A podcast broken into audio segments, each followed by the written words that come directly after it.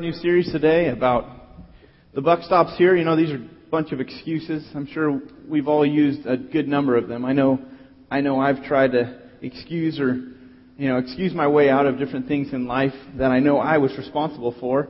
But, uh, so we're starting this series looking at this whole area of um, responsibility, handling and accepting our personal responsibility in life. This is a critical area to uh, understand, and it's also I would say it's not the most complex area, but it's a very challenging one for us to, to grasp. So, but irresponsibility itself runs very rampant in our world.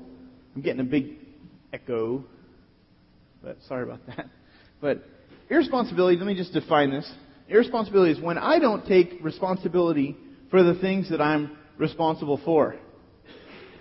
Brilliant, huh? Did you catch that? Irresponsibility is when I don't take responsibility for things I'm responsible for. It's an amazing insight. You might want to write that down. It's worth the price of admission today, but it's almost impossible to see irresponsibility in the mirror. I can almost see it immediately in you and in you, and you can see it in me almost immediately when I'm irresponsible. But I have such a hard time seeing irresponsibility in the mirror, and so do you. It's, it's all around us, and so it's something I think it's worth spending some time looking at. And it seems like our culture is becoming less and less responsible. And what makes it interesting is that our civil rights actually protect some things about this area. They protect some freedoms that we have. We all have the right in our in our uh, Constitution to express our freedoms, and but we all have the right in a way to be irresponsible. But you don't have the right to hold me accountable. You know, we're all free to be irresponsible in certain areas, but no one can really come along and say, hey, you've got to clean that mess up. In, in fact, oftentimes we clean up other people's messes for their irresponsibility. And uh, anytime someone acts irresponsible, someone else has to come along and shoulder the burden for other person's irresponsibility because irresponsibility itself is not a neutral thing. It just doesn't lay there on the floor whenever somebody chooses to be irresponsible in any area, someone or a group of people have to come along and clean up the mess. We all kind of know this is true, um, but let me illustrate this in some different ways. My senior year in college, I lived um, in an apartment on campus at Cal Baptist with some uh, some friends of mine. We were good friends to start the year off. We had good relationships, I think, starting the year off as we were going through the year, relationships got a little more tense because three of us, uh, so I'll include myself in that category, were kind of slobs. And so we would make our dinner and our lunches, and we just keep, you know, putting stuff in the sink, and just things would pile up in the sink. Um, all I really lived off in those days was top ramen, Jeno's pizzas, and uh, there was one other thing. Oh, chicken quesadillas. That's all I knew how to really do. And uh, there's some different forms of top ramen that I could whip up, but um, hot dogs, you know, throw some different vegetables in there, you know. Cheese is a vegetable, right? So I put as much as I could in there. I'd leave my dishes in the sink, and my roommates would do the same thing. Now, one of our roommates, he happened to wear an apron around when he was cooking, and so maybe we all assumed that he would clean up the mess. And so, probably about once a week, this, the kitchen would be spotless. And it was just like, yeah, this is great. It's like we have a maid picking up for us. And so we all just kind of got used to this arrangement. You know, we make our messes, throw it in the sink, and he'd clean up the mess. And we do this week after week. Well, one day he blows up on us, and we have a big meeting about everybody pitching in.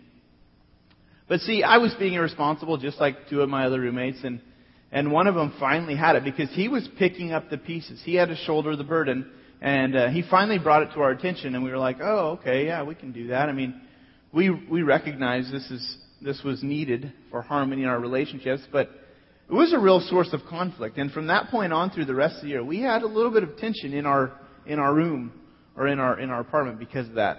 But if you're a parent of teenagers, you've probably experienced this on a different level. Have you ever found clothes on the floor in your or a, a wet towel on the floor in your kid's room? Yeah. You know, how many times this week? Probably a bunch of times, you know, and you, how many, t- are you getting a little tired of saying, would you pick up the towel and hang it in the bathroom neatly over the, on the towel rack or on the towel stand? Well, my sons are a little too young for this, but um, I remember my mom would get on me over this area.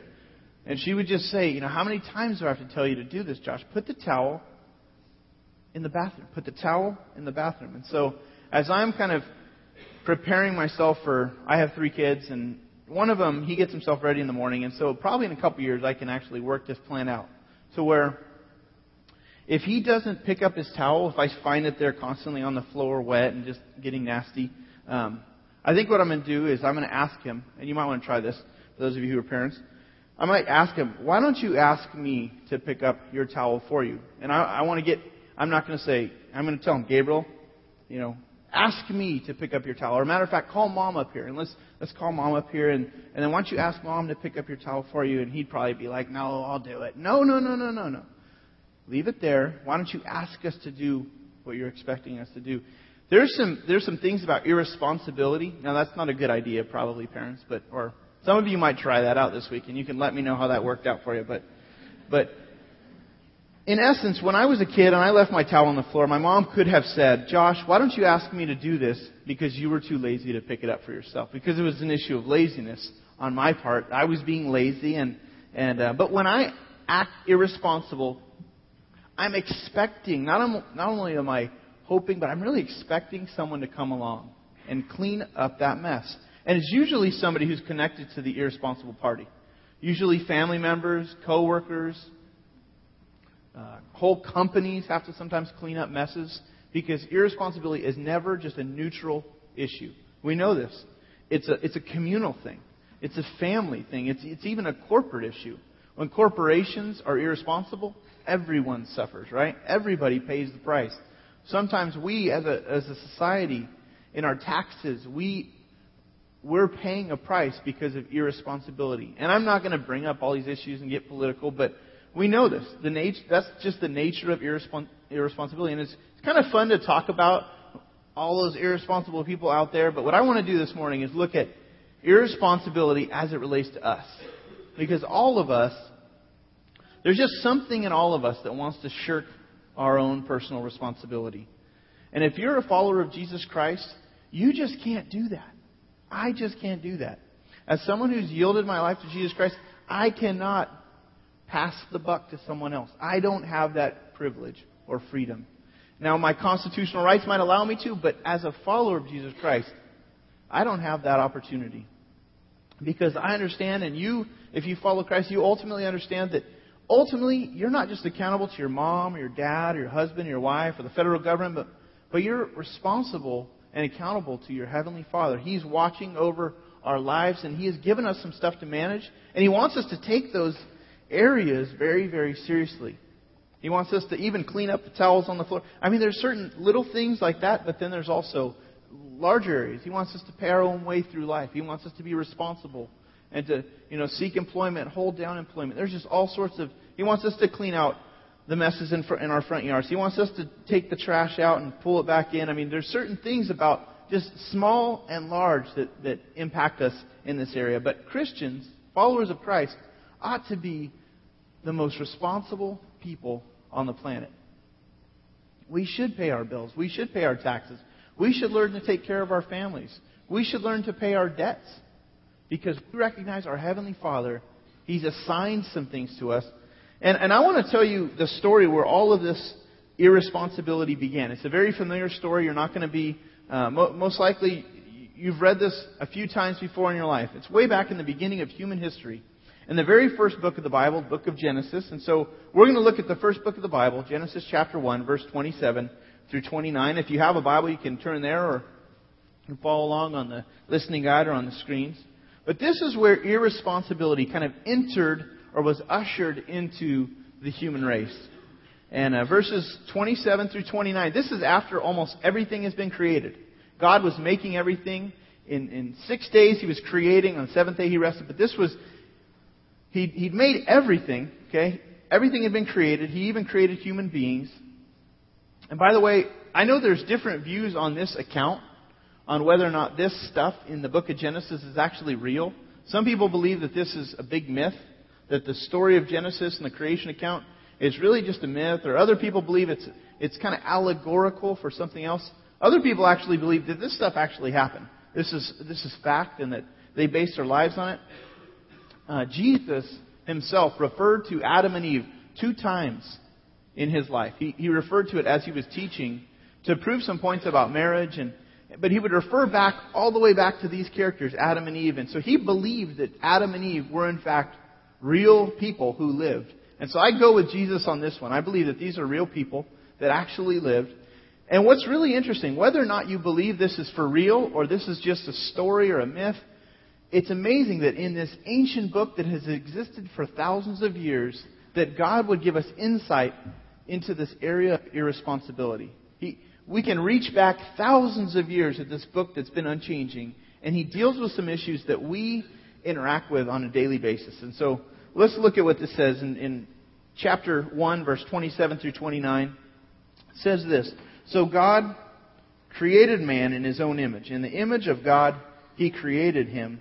Male and female, he created them. Then, before he gives us any laws, so God made man Man and woman, okay? He created them.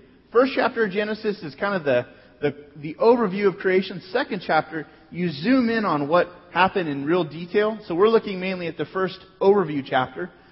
But this is before anything, no laws are introduced. He creates man and woman, and it says before he gives any laws or boundaries, and before there was even any sin in the world, nobody had done anything wrong, there is this issue of responsibility.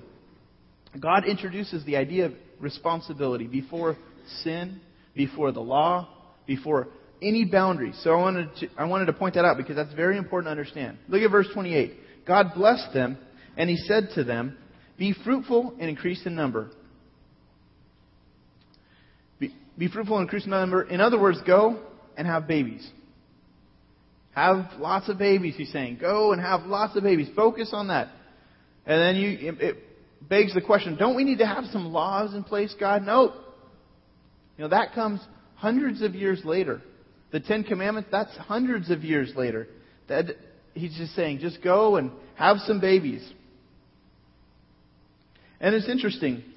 He says, fill the earth and subdue it. Rule over the fish of the sea and the birds of the air and over every living creature that moves on the ground. In other words, I want you to rule over everything. I want you to manage everything because human beings you are responsible. I'm giving you a tremendous task. It's being responsible in life. There's no Ten Commandments. There's only one rule at this point. Don't eat from this one tree. There's one rule. Don't eat from this one tree. It's off limits. And then there's responsibility.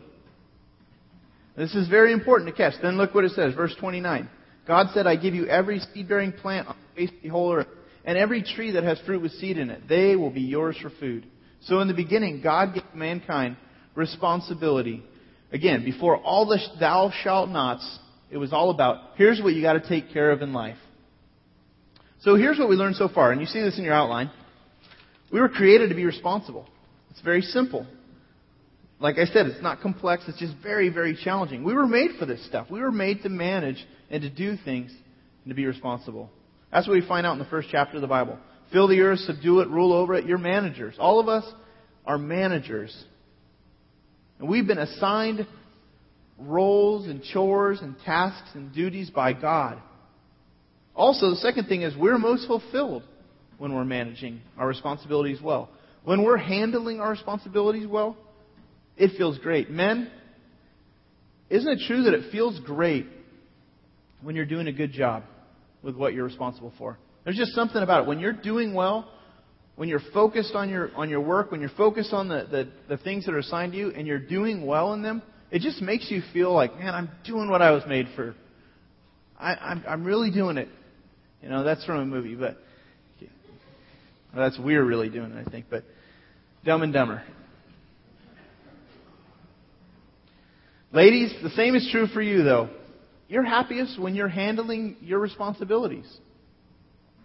When you're doing the things that God has assigned to you and you do them well, you blossom. Men, if you want to brighten your wife's day, if you really want to score some major points, you say something like, honey, you're a great mother.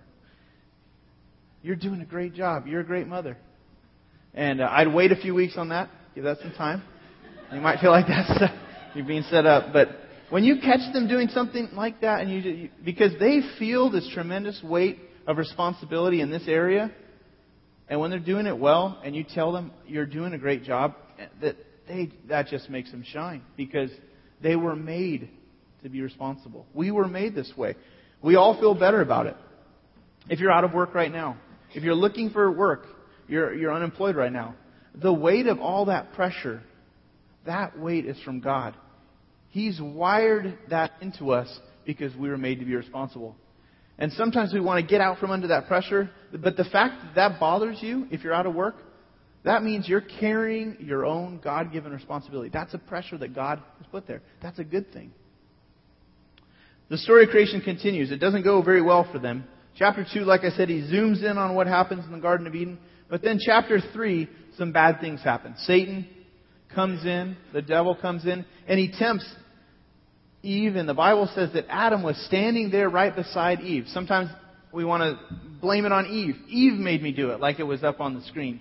But the scripture says that Adam was standing beside her. He didn't speak in and say anything. He didn't say, Stop, God said that that tree is off limits. Adam was standing right beside her when she when she sinned, and he just stood by and he watched. And so they both sinned, and as soon as they sinned, they felt ashamed. And scripture says they were naked, and so they went and hid. And then there's this famous dialogue that we get between Adam and Eve and, and God, and that's what I really want to focus in on. Chapter 3, verse 8, it says, Then the man and his wife heard the sound of the Lord God as he was walking in the garden in the cool of the day. And they hid from the Lord God among the trees. See, when we do bad things, we hide generally. We want to run away. That's what they did. They wanted to run away. And then it says in verse 9, But the Lord God called to the man, and he asked him a question Where are you? Now, God knew, but he's giving Adam an opportunity to answer. He knew where he was. It's like if you're a single, if you're, if you're a parent and you call your son in and say, Did you do that? Did you do that? Now, of course, you know that he did that, but you just want him to acknowledge that he did that. That's kind of what's happening in this interaction. Verse 10 says, He answered, Adam said, I heard you in the garden, and I was afraid, because I was naked, and so I hid. And then he said, Who told you? Now catch this. Who told you that you were naked? Have you eaten from the tree that I commanded you not to eat from? In other words, God was saying, Adam, I'm holding you accountable. I gave you a big responsibility. Just one rule and a big responsibility, and you broke the rule. And God asked him this question Have you eaten from the tree that I commanded you not to eat from? And look at Adam's response. Then Adam answered, Yes, I did. And I take full responsibility for my actions. Do with me as you will. But leave Eve out of this. She's innocent. Now, the reason some of you are laughing is because that's not what the Bible says. If you've read this passage before, then you know that what Adam said is not that. If he would have said this, the world would be a different place. If he had said, I'm here to protect and to defend the reputation of my wife, you know, do with me as you wish. I take full responsibility for everything. The world would be a different place if that is what had happened. But here's what verse 12 actually says. The man said, The woman, you. Look at what he's doing. He's pointing at her and then he's pointing at God. The woman you put here with me. He's saying, I didn't ask for a woman. I didn't even know what a woman was. It was just me, it was the animals, and it was you. I was a little lonely, but I was okay. And then you took this rib out of me, you made this woman, and look at the mess and the chaos that she has created. God, this isn't my fault. Adam is basically, he's blaming he said, This isn't my fault. This is your fault, and this is her fault. So why don't the two of you get together, work this out, because I had nothing to do with it. Leave me out of this. But doesn't that, doesn't this issue, the blame shifting, explain all the conflict in your life and in your marriage and in your relationships and on the job? Says, and he continues, he says, She gave me some fruit from the tree and I ate it. But ultimately, he's saying, I'm not responsible for this. Then the Lord God said to the woman, verse 13, What is this that you have done? The woman said, The serpent deceived me, and I ate. She's basically saying, It's not my fault either. They're both pointing fingers. They're blaming. They're not saying, okay, they passed the buck to someone else. This leads us to another important insight. This is the, the last thing you see on your outline. Irresponsibility always creates conflict. Always. Irresponsibility that leads to blame always creates conflict. Isn't it amazing and rare when someone steps up and says, I'm to blame for what happened. It's all my fault. I'm responsible for my, for my family. I'm responsible for my division. I'm responsible. It's my company. I'm responsible. It's all my fault. For everything that happened, I'm responsible. It's, it's, it's unusual for someone to step in and actually take responsibility. But there's usually nothing to be gained through blaming. Because blame is usually a way to pass or to just shift responsibility to someone else. We've got a clip here, and I want to show you this movie clip.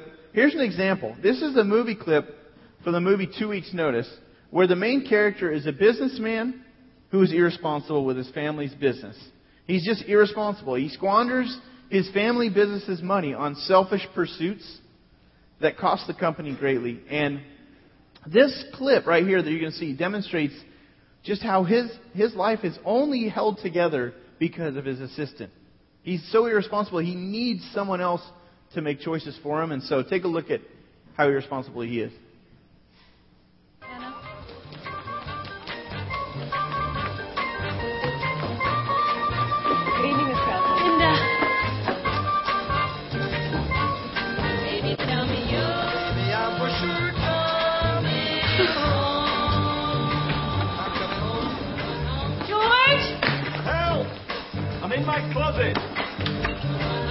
George. Oh, good, you're here. What is it? And may I just say, that is a very attractive George. pink thing George. that you are wearing. George, what is it? Okay, I'm judging the Miss New York contest Mm-hmm. in under an hour. It's on television. What do you think? George, please don't tell me you called me out of a wedding to help you pick out a suit. Please. You were at a wedding? You ran out of a wedding? Why did you do that? You That's said it was an emergency. Didn't I memo you as to what constitutes an emergency? Yes, large meteor, uh, severe loss of blood, and what's the third one again? Death. Death. And you're not dead. No. Just like you weren't dead when you called me at 3 o'clock in the morning because you had a nightmare about becoming the fifth member of KISS. Just like you weren't dead when you barged in on my woman's doctor appointment to ask me which picture to put on the cover of People. I don't like those very much. This is Well, look, if it's any consolation, I will be dead eventually. You know, tonight is important. I'm representing the Wade organization. That includes you. Not anymore, George. Sorry? You got Island Towers, I got Coney Island. Why don't we just call it quits, okay? I can't take it anymore. What, are you serious? Yes. Please consider this my two weeks' notice. Well, I, fi- I find you ungrateful. Ungrateful? Yes, ungrateful. Ungrateful? Yes, yes. I, I hire you with no corporate experience. I give you a wonderful apartment, a great office, the non-fat muffin basket every morning. George! And if you don't want to be disturbed, why do you keep your phone on? Because you like emergencies. You crave the excitement. All right, George. You are absolutely right. This has nothing to do with you. This is entirely all my thing because I've managed to turn myself into this, this, this, this. There's not even a name for it. Well, that's not like I'm enjoying it either, you know. Before you came into my life, I was capable of making all kinds of decisions. Now I can't. I'm addicted. I have to know what you think. What do you think? George, I think you're the most selfish human being on the planet. Well, that's just silly. Have you met everyone on the planet? Goodbye, George. I don't have a shirt. He's just a really selfish guy who's really irresponsible. He's not willing to own up to the fact that he, he's going after what he wants in his life. And when she confronts him about this, he tries to blame her for his own irresponsibility. I'm hooked on what you provide. He won't even take responsibility. It's actually her fault. But this comes up in our relationships. This certainly pops up in our marriage. When conflict erupts, you know, that's usually because there's irresponsibility involved. But there's always ir- ir- irresponsibility creates conflict between people, between families, between companies, even within a culture, within a nation, all throughout the world. But it goes deeper than that. Here's what, here's what you already know. Do you know where irresponsibility ultimately creates conflict? Inside of us. When we're irresponsible, even if we can convince other people that we're not to blame, we'll never fully convince ourselves because we know we were made to be responsible.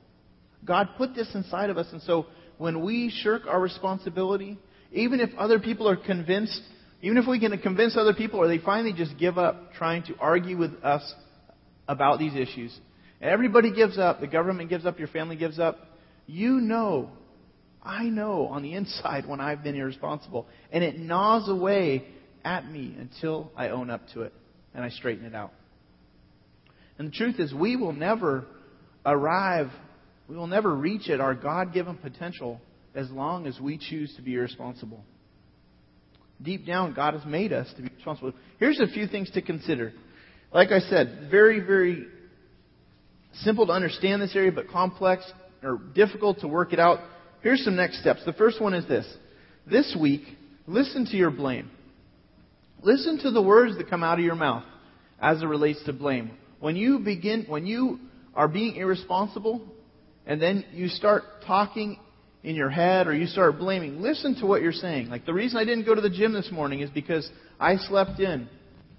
My kids didn't let me sleep in or or my kids woke up late or or someone woke me up in the middle of the night. Just listen to the blame. We try to blame our way out of responsibility and being responsible. Whether it's our own health, our own well-being, for our education, for our own grades, for our performance, we try to use blame. And so the first step in accepting responsibility is to just listen to the talk that goes on in our head or the things we say. Just listen and catch yourself blaming. And you might go and you're thinking, oh, I am doing it. I'm blaming other people for what is truly my responsibility in life. Um, if, if I know, if I go ahead and just ignore my health for a bunch of years, I may as well sit, and I'm blaming other people, I may as well sit my wife Erica down right now and say, honey, will you please take care of me when my body doesn't work anymore because I wouldn't eat right because I have an issue with cholesterol. And so, as much as I'd like to blame this on everybody else who wants to take me to eat high fat lunches, it's not any of your fault. I mean, this is ultimately my responsibility. I can't pass that to anyone else. This is my, I have to listen to the blame. I have to catch myself blaming. But when I choose irresponsibility, I'm ultimately just shifting responsibility to someone else, asking her or someone else to take care of it. The second step is, is actually a little bit harder. When conflict hits, um, I'd like you to draw a circle. Draw a circle somewhere on your on your listening guide. This is a pie that represents all of the chaos, the conflict in your life. It might be your marriage, it might be in your finance, maybe it's broken relationships. But this, 100% of the blame is in this pie. Because this is where all the conflict and chaos is. So I want you to draw a slice of the pie that represents what you're responsible for in the chaos. You know, draw a pie or draw a slice of the pie. Uh, whatever you think is your responsibility for the chaos that you're experiencing in life, draw a personal little pie. You know, I'm guessing that it's probably not going to get much larger than this, you know. Because if I'm asked that question, I'm going to say, well, it's probably about that, you know. That's about my responsibility right there. That's about what I'm. It's so much easier to focus on all this stuff out here. You know, well, if you wouldn't have done that, and if you wouldn't have done that, and if the weather would have been, you know, if the sun would have come out this morning, and if if there was more in my checking account, and if we spend so much time out here, out here. But the truth is, as long as we live in this realm right here, conflict never gets addressed, or conflict never gets solved. As long as we stay here, this only leads to more conflict. The secret to getting, making progress in life is to focus in on what is our slice of the pie. Just ask yourself, when conflict hits, ask yourself, what is my slice of the pie? And focus on your slice. Now, it's true that there are other people possibly at fault in your situation that has brought conflict about. But ultimately, if you try to focus on them, that's not going to get you anywhere because you are not responsible for other people and controlling what, what they do in their lives. You're only responsible, and I'm only responsible for my slice of the pie. So take responsibility for what God has assigned to you. Be responsible. Two other things you might consider. Attend this message series for the rest of the series. We're going to hit some very inter- interesting passages related to responsibility. I'd encourage you to come back. And then if you, if you know somebody you could bring with you, I think that'd be great. So let's, let's go to the Lord in prayer. We're going to sing two more songs and we've got a, a fun day ahead. And so I hope you'll stick around and enjoy the food and just the time together. Let's pray. Father, uh, we, we all can identify with the story of the of you know the, in the garden. We can all identify with Adam and Eve, and we've been in situations where we've crossed the boundary, we've we've messed up, we've violated something, and and we've not taken responsibility. We've passed the buck. We've we've shifted our responsibility, and we've blamed other people. Lord, I pray that you'd help us to understand that that is a that is a contagious sickness in our society, and if we're not careful, that it just catches us. We catch that, and we live with that pattern. And so, Lord, help us to find our way out of that. Help us to take responsibility, God. And this week, Lord, help us to just listen to some of the self-talk and the things that we say and do, and to stop ourselves when we cross that line, and just to fully ask ourselves, what what is it that I'm responsible for? What's in my slice of the pie, God? Lord, I thank you that you have created responsibility for us because you love us and you want us to be most fulfilled by managing it, this stuff well. Lord, we have families, we have relationships, we have deadlines, we have chores, we have finances, we have all this stuff, God, that we got to manage. We have our education, we got to go to bed on time. Lord, there's all of these issues, and you've entrusted choices to to us so that we could we could handle these things well and we could be a blessing to other people, Lord. Help us, Lord, this week to consider taking some steps in a different direction. Pray that in Jesus' name. Amen. We're going to receive an offering and after a